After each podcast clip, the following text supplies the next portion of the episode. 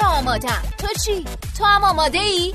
منم آمادم دوست عزیزی که به ما گوش میدی تو چی؟ تو هم آماده ای؟ آماده ای که کیفیت زندگیت رو ببری بالا چون دیگه وقتشه وقتشه که آماده بشیم برای شادی یک رابطه خوب صمیمیت و البته سرمایه و داراییتون که بهترین دارایی چیه؟ شادابی و سلامتی جسم و روان آدم پس اگه آماده ای تا بیشتر و بیشتر از اینا بدونی و با شریک زندگیت یه رابطه خوب داشته باشی؟ رابطه خوب. و شادتر زندگی کنی؟ اگه آماده ای تا هر لحظه از زندگیت رو مزه مزه کنی. پس وقتشه که روی مبل قرمز بشینی و به کارشناسای برنامه خوب گوش بدی. به همراه میزبانانتون اکرم عبدی و الیاس گرجی. درود بر شما. ما با یه اپیزود دیگه برگشتیم.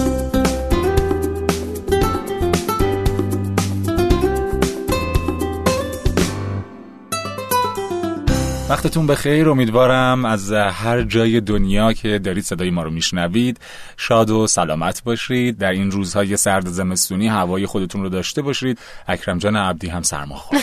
طبق روال همیشه که یکی از ما سرما خورده است و صداش گرفته امروز قرعه به نام من افتاده متاسفانه ولی با این حال خیلی خوشحالم که در خدمتتون هستم و مطمئنم که این باعث میشه خیلی زودتر خوب بشم. بله. حالا ما همیشه صدامون گرفته و سرما خورده است. تو الیاس همیشه صدا وقتی میای تو باکس تو دماغی میشه.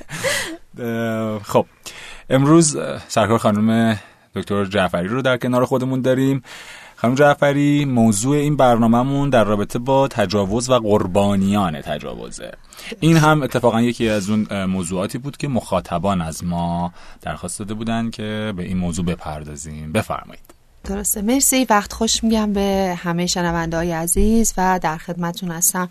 با موضوع تجاوز و اینکه بعد از تجاوز فرد قربانی و اطرافیان چه بکنن بهتره. این خیلی مهم درست. ببینید موضوع تجاوز موضوع بسیار مهمی از اونجایی که بسیار آسیب زننده و تروماتیک هستش. یعنی یک فردی بعد از مورد تجاوز قرار گرفتن اینقدر آسیب های اجتماعی حتی فیزیولوژیکی و روانشناختی متحمل میشه که حتی این تا سالها ادامه پیدا می‌کنه و در واقع صحبت کردن راجع به این موضوع به نظر می‌رسه خیلی ضرورت داشته باشه. اینکه اطرافیان این افراد و حتی قربانیان تجاوز چه اطلاعاتی داشته باشن از اینکه چه کنن بهتر هستش.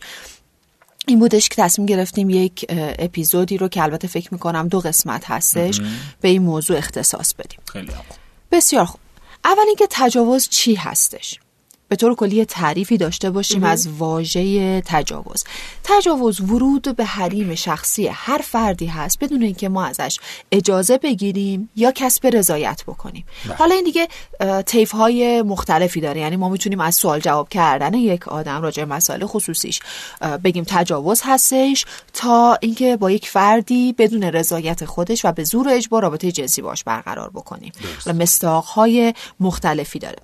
اول همه اینو بگیم که هیچ کسی حق تعرض به یک فرد دیگه ای رو چه با هر پوششی که باشه هر کجایی که باشه هر زمان از شبانه روزی که باشه نداره. یعنی اینو ما بگیم خب گاهی اوقات وقتی این جمله رو افراد می‌دونن به خصوص برای کسایی که قربانیان تجاوز هستن و خیلی هاشون احساس گناه نسبت به خودشون می‌کنن شاید این جمله یه مقدار خیالشون راحت بکنه که هیچ فردی حق تعرض به فرد دیگر تحت هیچ شرایطی نداره, نداره. درسته تحت بله. هیچ شرایطی نداره. حالا, حالا اینکه ممکنه بعضی وقتا کسی که مورد یعنی قربانی تجاوز میشه ممکنه حالا مصرف الکل یا مواد داشته باشه و توالت طبیعی آره یعنی توالت طبیعی خودش نباشه. اون به چه شکله یعنی اصلا اون به عنوان تجاوز خب قطعا فکر می‌کنم به عنوان تجاوز شناخته بشه دیگه. تجاوز هست. اگر از من دارین سوال رو شخصا می‌پرسین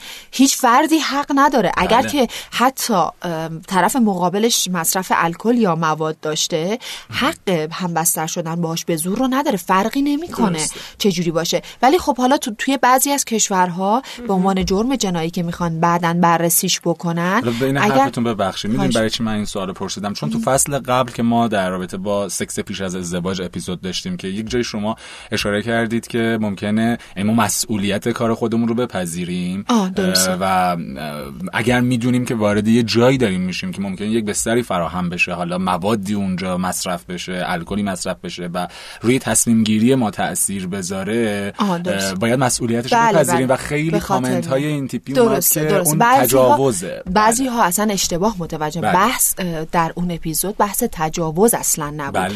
من وقتی میگم مسئولیت رو قبول کنیم یعنی من اگر میرم یک مهمونی می‌دونم که اونجا مصرف مشروب هستش مواد هستش مشروب مصرف می‌کنم و مواد مصرف می‌کنم و با کسی هم بستر میشم. اصلا اینجا زور و اجبار در مورد زور و بله. اجبار صحبت نکردیم. من خودم با کسی هم بستر میشم. بعدش که در واقع اون تصمیم گیری من و تفکر منطقی من بعد از اینکه حالا اثرات الکل و مواد رفته میاد سر جا و بعد از کرده خودم پشیمونم. ببینین کرده خودم. بله. نه رفتاری که به من اعمال شده. پشیمونم من میگم اینجا مسئولیت بود اصلا اون بحث تجاوز نیستش.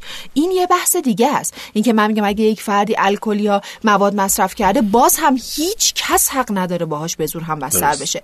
اما میگم در بعضی از کشورها یه مقدار بیشتر بررسی می‌کنن این قضیه رو که حالا اسمش رو تجاوز بذارن یا نه. به خاطر اینکه وقتی که مصرف مشروب و مواد بالا میره کورتکس مغز تقریبا عملکردش مختل میشه. یعنی اون رشنال thinking یا تفکر منطقی و قدرت تصمیم گیری تا حد زیادی مختل میشه. و بعد برای حالا مثلا گروه پلیسی که دارن اونو بررسی می‌کنن یه مقدار جای شبهه میمونه که آیا اون فرد در اون لحظه رضایت داشته؟ بعدش مثلا خب دیده که به زور بوده یا نه بعد میان بررسی می‌کنن. آیا اثر مثلا درگیری بوده روی بدنش مقاومت بوده اون فرد در بدنش یا شاهد زنده ای وجود داشته که این فرد به زور باش وارد رابطه جنسی شده یا نه؟ یه مقدار بیشتر بررسی می‌کنن ولی باز مستاق تجاوز یعنی به زور دقیقا بله، به زور دقیقا نمی‌تونیم وارد رابطه جنسی با هیچ فردی تحت هیچ شرایطی بشیم. بسیار خوب. ببینین این تجاوز روی فرد قربانی می‌تونه اثرات کوتاه مدت داشته باشه یا بلند مدت خب ما می‌خوایم شروع بکنیم از لحظه ای که تجاوز اتفاق میفته ببینیم چی میشه. ببینیم وقتی که یک فردی در یک شرایطی قرار می‌گیره که علا رقم میل باطنیش یک نفر بهش می‌خواد تعرض بکنه انقدر این شرایط استرس آور هستش که تمام بدن اون فرد میشه کورتیزول. یعنی هورمون استرس ترشح میشه از ترس و استرس شدید و تمام بدن میشه کورتیزول. در این حالت معمولا سه اتفاق میفته که بهش میگن fight flight freeze یعنی فرد یا به جنگ و مقاومت می‌پردازه یا فرار می‌کنه به هر شکلی از موقعیت یا فریز میشه. یعنی اصلا نمی‌تونه تکون بخوره. بله. اصلا نمی‌تونه هیچ اقدامی انجام بشه انجام بده در واقع. توی یه مطالعه انجام شده بود سال 2017 در واقع توی کلینیک تخصصی تجاوز بودش که کلینیکی که حالا هر کسی که اگه این اتفاق براش افتاده تماس می‌گیره و کمک درخواست می‌کنه. بعد اومدن بررسی کردن یه آمار گرفتن در مورد کسایی که تماس می‌گرفتن. و می‌گفتن که به ما تجاوز شده. 60 درصد این افراد یک سال یا بیشتر قبل بهشون تجاوز شده. یعنی ببینید این که میگم فریز میشن یا یک حالتی که اصلا انگار که بیهسی بهشون دست میده اون حالا بعدها اینها حالا از خود لحظه تجاوز که میگذره خودشون شک می‌کنن. اصلا این اتفاقی که افتاده برای من تجاوز بوده یا نبوده؟ یعنی اصلا نمی‌دونن که قربانی تجاوز بودن. به خاطر اینکه اون لحظه هیچ مقاومتی نکردن. می‌دونین چی میگم؟ معمولا وقتی شما مقاومت می‌کنی انگار یک نمادی هست از اینکه واقعا رضایت نشی و نمی‌خواستی. ولی گاهی اوقات اصلا یک مکانیسم طبیعی آدما اصلا بیهس میشن. و نمی‌تونن کاری بکنن. یعنی 60 درصد این آدما یک سال پیش یا بیشتر بهشون تجاوز شده و بعد زنگ زدن برای این. پس این اتفاق توی قربانیان تجاوز انگار درصدش بالا هستش که دقیقا شک می‌کنن و دچار یک نوع فلج و بیهسی غیر ارادی میشن. یک دلیل دیگه هم این هستش که خیلیا که حالا میگم یک سال یا بالاتر در واقع به این باور می‌رسن و تایید می‌کنن که ای بابا انگار که با ما تجاوز شده و این قضیه رو تایید می‌کنن یک دلیلش در واقع می‌تونه فرهنگی باشه. استیگما ننگنگاری می‌دونین تو خیلی از فرهنگ ها متاسفانه قربانیان تجاوز هستن که مقصر دونسته میشن. یعنی انگار دقیقا انگار که ننگ مورد تجاوز قرار گرفتن به جای اینکه به متجاوز چسبیده بشه این ننگ رو می‌زنن به فرد قربانی. و به خاطر همین انگار یه مکانیسم دفاعی باشه برای این فرد. انکارش می‌کنه که به من تجاوز نشده. فقط برای اینکه این برچسب و ننگ بهش نچسبه. به خاطر همین انکار می‌کنه یا خیلی مواقع حتی اینا دچار فراموشی گسسته میشن. فراموشی گسسته انگار یه جوری اون خاطره واپسرانی میشه و این فرد اصلا به طور ناخودآگاه می‌خواد به یاد نیاره. خب وقتی که این اتفاق میفته اعلام هم نمی‌کنه. وقتی اعلام نمی‌کنه یه چرخست دیگه. انگار که تعداد متجاوز ما داریم بیشتر می‌کنیم. وقتی هر کسی بهش تجاوز بشه اعلام نکنه شکایتی نشه بررسی نشه آدم های دیگه ای که در واقع متجاوزان جنسی هستن به خودشون اجازه میدن که وارد این مسیر بشن. چون صدایی از جایی در بله. نمیاد. عواقبی رو پیامدی رو تحمل نمی‌کنن. علتش این تو جامعه ما هم این قضیه باشه. یعنی خیلی از متجاوزها من دیدم که میگن به خاطر لباسی که پوشیده بود من تحریک شدم. به خاطر نمی‌دونم تتو بدنش بله. من تحریک شدم. نمی‌دونم اگه موهاشو گذاشته بود داخل شاید این اتفاق نمیافتاد. و خب خیلی به نظرم احمقانه است. یعنی اصلا توجیه درستی نیستش. آره. بسیار تلخه. من حتی یه نمونه که تحت هیچ شرایطی در هیچ زمانی نه نه نه تجاوز قابل قبول نیست. آخه مثل این میمونه که ما بگیم که خب ما الان تو کشورمون چقدر فقیر داریم چقدر زیر خط فقر داریم. خب از هیچ شیرینی فروشی در مغازشو باز نکنه. چون شیرینیاشو گوشه پشت ویترین و هر کسی که الان گرسنه هستش داره می‌بینه و می‌تونه بره بی اجازه برداری و دزدی کنه. این دقیقا همونه. اگر حالا هر کسی با هر پوششی هر جایی که بود اون فرد رو مقصر بدونیم که خب پس تو استحقاقش رو داشتی که به تجاوز بشه این به نظر من اشتباهه. من چند وقت پیش پرونده ای رو داشتم میخوندم که یه کارگر خدماتی که از یه شرکتی رفته توی خونه نظافت انجام بده به خانم اون خونه تجاوز کرده بود. اون خانم هفتاد سالش بود. و این کارمند حدودا 24 5 ساله بود. و تو دادگاه های اولیه که هیچ دفاعی که نتونسته بود از خودش بکنه تو دادگاه های بعدی این ادعا رو کرده بود که این خانم لباس مناسبی نپوشیده بوده. و من چون مجرد بودم تحریک شدم و نتونستم جلوی خودم بگیرم و به خاطر اینکه خانم حجاب نداشته من این کار انجام دادم. و خب یه, بخشی از جرمش هم سر همین ادعاهای چرت و پرت و احمقانه که کرده بخشیده شده بود و آره. حتی حتی اقدام به یعنی اقدام به خفه کردن این خانم کرده بود. یعنی حتی اینها موجود بود. تنها کاری که کرده بودن براش یه دیگه بریده بودن واسه این اتفاق. و اصلا نمی‌تونستم من قبول کنم که چطور یه آدم 20 و چند ساله تونسته به خانم مثلا 70 ساله تو حریم شخصی خونش تجاوز کنه و اینقدر راحت دلایل احمقانه و مثلا دم دستی بیاره. خب پس اصلا این وسط کنترل تکانه چی میشه؟ ببینیم فرق انسان با دیگر مخلوقات جهان در چیه؟ در تفکر منطقیه. در اینکه آقا هر چیزی یک جایی داره یک مکانی داره یک موقعیتی داره. اگر که من الان حتی تکانه جنسی به هم وارد شده اینجا جاش نیست. ببینید این که من بتونم خود مدیریتی بکنم تکانه های خودم رو مدیریت بکنم افکار خودم رو مدیریت بکنم ویژگی انسانه. درست حالا باز به کسی بر نخوره. در غیر این صورت من واقعا ویژگی اصلی و تفاوت اصلی بین انسان و باقی موجودات رو نداریم. یک واقعیته.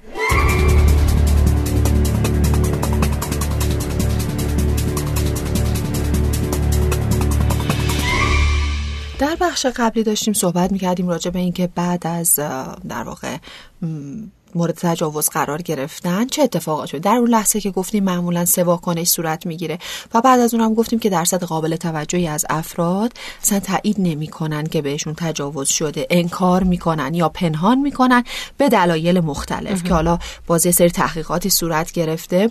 حالا یه تحقیقی هم هست این جالبه که بگم ابعادش بزرگتره. یعنی متا انالیسیس یه تحقیق که روی 28 تا تحقیق دیگه اومده نتایجش رو مورد بررسی قرار داده که اینها در واقع قربانیان تجاوزی بودن که زنان بالای 14 سال بودن. تعداد خیلی تعداد بالایی هستش. و اینها رو که مورد بررسی قرار دادن دیدن 65 درصد از افرادی که رابطه جنسی بدون رضایت داشتن اصلا تایید نمی‌کنن که این رابطه جنسی که بدون رضایت بوده تجاوز بوده. حالا باز به همون علت ها چون ممکنه فرهنگی باشه به خاطر اینکه استیگما بهشون زده نشه انکار می‌کنن به عنوان یک مکانیسم دفاعی یا به خاطر اینکه مقاومت نکردن و در اون لحظه فریز شدن خودشون باور ندارن که اصلا بهشون تجاوز شده. درصدی از افرادم اینم اضافه بکنم که متعهل هستن. بله بله. فکر می‌کنن اگر مورد تجاوز قرار گرفتن به همسرشون خیانت کردن. این هم یه جور انکار میشه و اعلام نمی‌کنن. درصدی که اصلا مقصر نبودن. ولی فکر می‌کنن چون این اتفاق براشون افتاده پس این مساقی از خیانت به همسره و بعد انکار می‌کنن و نمیگن. تا مدت ها اینو نمیگن. این خیلی مهمه. اینکه ما بتونیم توی جامعه این قضیه رو جا بندازیم که اگر به هر شکلی شما رابطه جنسی با کسی داشتین که به زور و اجبار بود و بدون رضایت شما بوده باید راجع به صحبت بکنین. باید. یعنی هر گونه باوری اعتقادی تبویی اگر اینجا هستش باید کنار گذاشته بشه. اگر می‌خوایم آمار تجاوز بیاد پایین. اگر می‌خوایم آمار تجاوز بیاد پایین ولی خب یه درصدی از افراد هم هستن که در واقع دچار فریز نمیشن. یعنی اون بی‌حسی بی ارادی سراغشون نمیاد. کاری دقیقا. فایت و فلای دارن. یعنی یا مقابله می‌کنن درگیر میشن مقاومت می‌کنن یا اگر راه فراری باشه فرار بله. می‌کنن. خب به نظر می‌رسه این دسته افراد آگاهتر هستن نسبت به اینکه چه اتفاقی براشون افتاده. و معمولا اینها گزارش می‌کنن.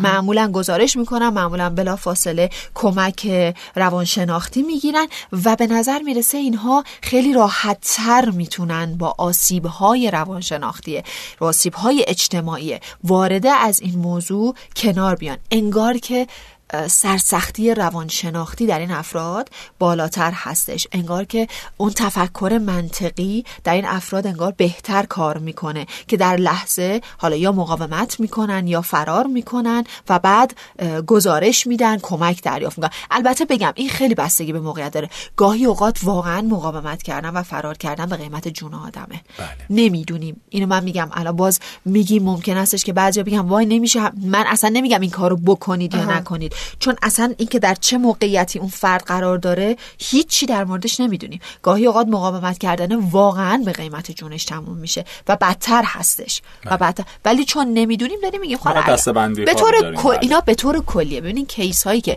حالا ما می‌تونیم بگیم یه سری چیزهایی در دنیا کلیه ولی وقتی به افراد ربط پیدا می‌کنه باید هر کدوم از اون افراد به طور جداگانه مورد بررسی قرار بگیرن. ما به طور کلی مثلا چجوری بگم میگیم که آقایون پروزنتر از خانم ها هستن. ولی اگر بخوایم یک زوج رو در نظر بگیریم دیگه نمی‌تونیم این کلیت رو بگیم چون ممکن است یه خانمی باشه که وزنش و قدش اصلا بلندتر از یه آقای دیگه ای باشه. این هم همینطوری. یه سری چیزای کلی هستش که باز باید دونه دونه مورد بررسی قرار بگیره. یه سوالی دارم من. ما تصورمون همیشه اینه که متجاوز با قربانی در واقع غریبه است. یعنی اصولا کسی که اومده متاسفانه یه عمل تجاوزی رو انجام داده و شاید خیلی غریبه بوده خیلی دور بوده و تموم شده و اون آدم رو بله. شاید دیگه ندیده.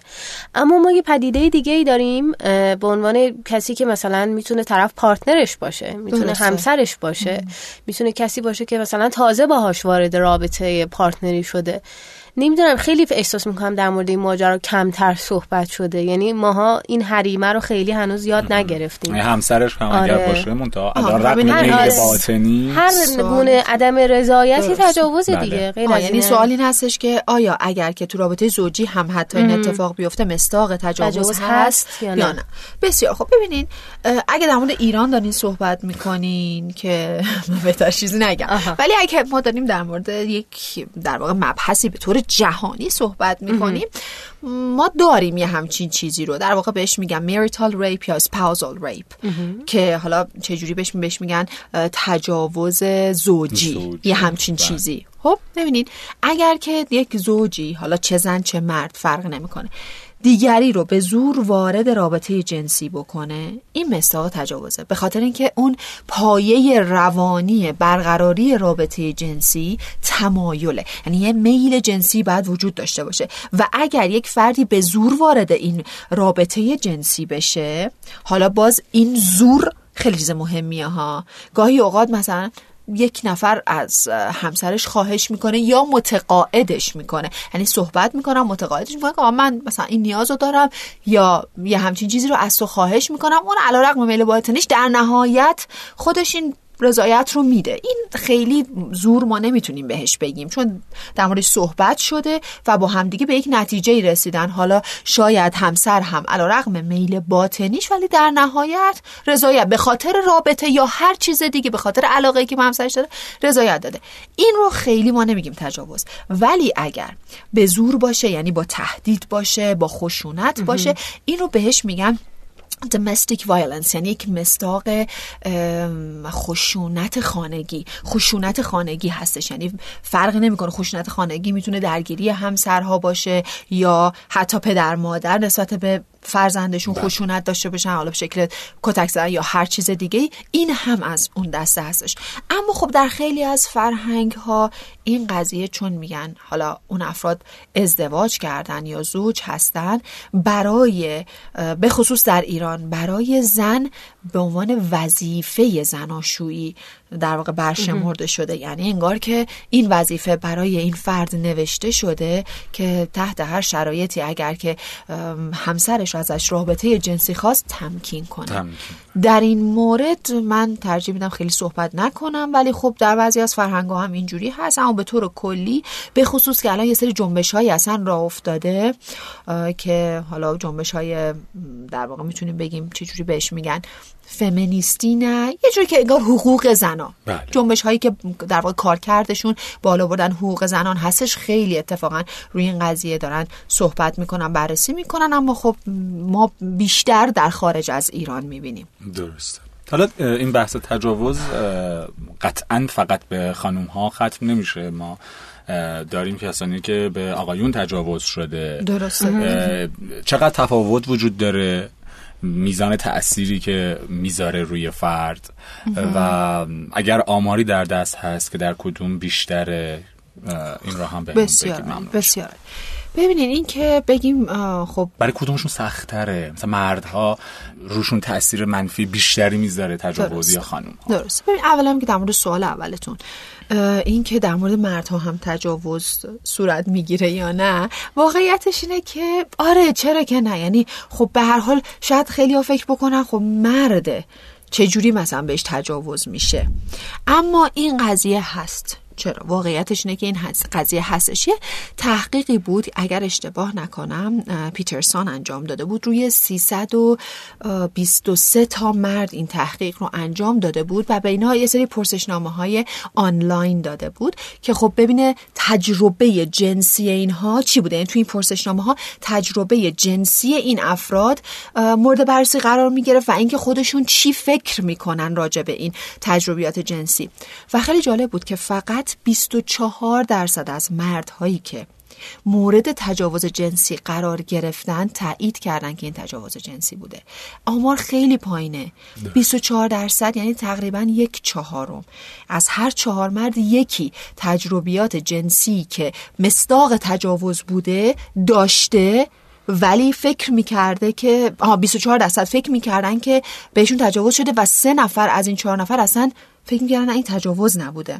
اه، یه جا من خوندم که یک آقایی به اسم متیو اگر اشتباه نکنم در مورد رابطش با دوست دخترش صحبت می‌کرد. میگفتش که من سه بار توی رابطه جنسی با این خانم با تهدید و حالا تهدیدهای مختلف یک دفعه چاقو آورده بود که میزنمت اگر با من رابطه جنسی نداشته باشی. یک دفعه دیگه حالا من خودزنی می‌کنم اینطوری که اتفاق افتاده. گفتم من خودمو می‌زنم اگر که با من رابطه جنسی نداشته باشی. و این در ابتدا فکر می‌کرده اصلا این تجاوز نیستش در صورتی که این دقیقا مستاق تجاوزه. اتفاقا خوب شد که اینو گفتین. چون من خواستم به اینم اشاره کنم که حالا ما وقتی میگیم به مرد تجاوز شده صرفا منظورمون مرد با مرد نیست. یعنی خانوم نه، حتی. متجاوزه هر که- رابطه جنسی که به زور و بدون میل باشه. میشه تجاوز. دیگه اینکه جنسیتش مرد بوده یا زن بوده زن این کارو کرده. به عنوان تجاوزگر یا مرد فرقی نمی‌کنه. اینا همه مساق تجاوز هستش. و حالا اینی که میگین مردها راحت تر با این قضیه کنار بیان یا زنها. ببینین این خیلی بستگی به افراد مختلف داره. شاید من اگه یه چیزی اینجا بگم مثال متناقضش زیاد باشه. به نظر می‌رسه به طور کلی مردها راحت تر کنار بیان. چون سرسختی روانشناختی در مردها معمولا بیشتر هستش و بعد به خاطر جنسیتشون. یه سری باورهایی که من مردم حالا من قوی تر هستم و یه جورایی انگار که فرهنگ ها بیشتر به مرد به عنوان جنس برتر نگاه کرده. حالا امروزه خیلی کمتر شده ولی در طول تاریخ به عنوان جنس برتر نگاه کرده و شاید برای مردها این حوادث تروماتیک راحت تر باشه. میگم باز ممکنه. خیلی از مردها هم الان گله بکنن میگن نه ما مرد هستیم و تودار هستیم در اون ریزی داریم و نشون نمیدیم و شاید با خودمون کلنجار میریم. این هم ممکنه درست باشه. در سنین پایین توی در مورد کودکان, هم صحبت می‌کنیم. یعنی یک مقایسه. بله دقیقا. البته این دو اپیزودی که ما داریم در مورد افراد بزرگسالی هست که مورد تجاوز قرار گرفتن که بله. اطرافیان چه کنن و بعد خودشون چه کار کنن در مورد کودک این که خودش چیکار بکنه خیلی ازش نمیشه انتظاری داشت بله. به اون بلوغ نرسیده ولی یه توضیحات کوچیکی هم راجع بهش خواهیم داد البته ما یه اپیزود تخصصی راجع به این موضوع داشتیم بله. یعنی تجاوز به کودکان بله. بله. تو فصل دوم بوده باشه بود با آره. علی بله بسیار علی ممنون از شما. بحث بحث بسیار جنجالی و چالش برانگیزیه و جانم بفهم. خانم عبدی انگشت اشارهشو برده بالا در اجازه من فقط یه چیز دیگه می‌خواستم بگم. چون اینو خیلی خیلی دیدم به کرات. واسه همین لازم دونستم که حتما الان که به ذهنم رسید راجبش حرف بزنم. همونطور که خانم دکتر اشاره کردن یکی از واکنش هایی که در مقابل تجاوز ممکنه فرد داشته باشه فریز شدنه. یعنی اینکه اون لحظه نتونه هیچ ریاکشنی نشون بده. پس خواهشن سکوت طرف رو به عنوان رضایت هیچ وقت در نظر نگیرین. یعنی حتما رضایت کلامی در این مورد باید گفته بشه. یعنی اینکه شما بپرسین اون آدم جواب بده و اگر که رضایت خودش رو اعلام کرد حالا اون مرحله ادامه پیدا کنه. در غیر این صورت به هیچ عنوان سکوت و اینکه هیچ ریاکشنی نشون دادن رو نذارین به منزله اینکه اون آدم راضی از این اتفاق یا از این ارتباط. اتفاقا یک فیلمی منیژه حکمت جاده قدیم همین اواخر فکر کنم پارسال یا دو سال پیش بود که اکران شد محتاب کرامتی بله. بازی می‌کرد که دقیقا تو اون فیلم بهش تجاوز میشه و تمام شواهد بر همین اساسه که بهش تجاوز شده. حتی اون خانم آقایی که تو جاده قدیم این شخصیت رو پیدا می‌کنه خب میگن که با یک ظاهر نامناسب و کاملا مشخص پزشکی قانونی تایید می‌کنه. ولی شخصیت زن تا آخرین لحظه داستان و فیلم انکار می‌کرد. می‌گفت نه این اتفاق نیفتاده. و در نهایت در پایان فیلم می‌بینیم که اون شخصیت یا کاراکتر رفته پیش روانشناس و تازه یعنی قسمت پایانی فیلم به این شکلی که آره داره توضیح میده. و خب خیلی دعوا و درگیری صورت می‌گیره. همسر میگه نه تو حتما باید بیای. به حال تاثیر می‌ذاره توی حکمی که برای اون فرد چون دستگیر کرده بله. بودن. ولی خانم نمی اومد حتی حاضر نبود بیاد اعلام کنه اینها. به هر حال ممنون از اینکه در این قسمت هم با ما همراه بودید. منتظر قسمت بعدی باشید. ما خیلی دوستتون داریم.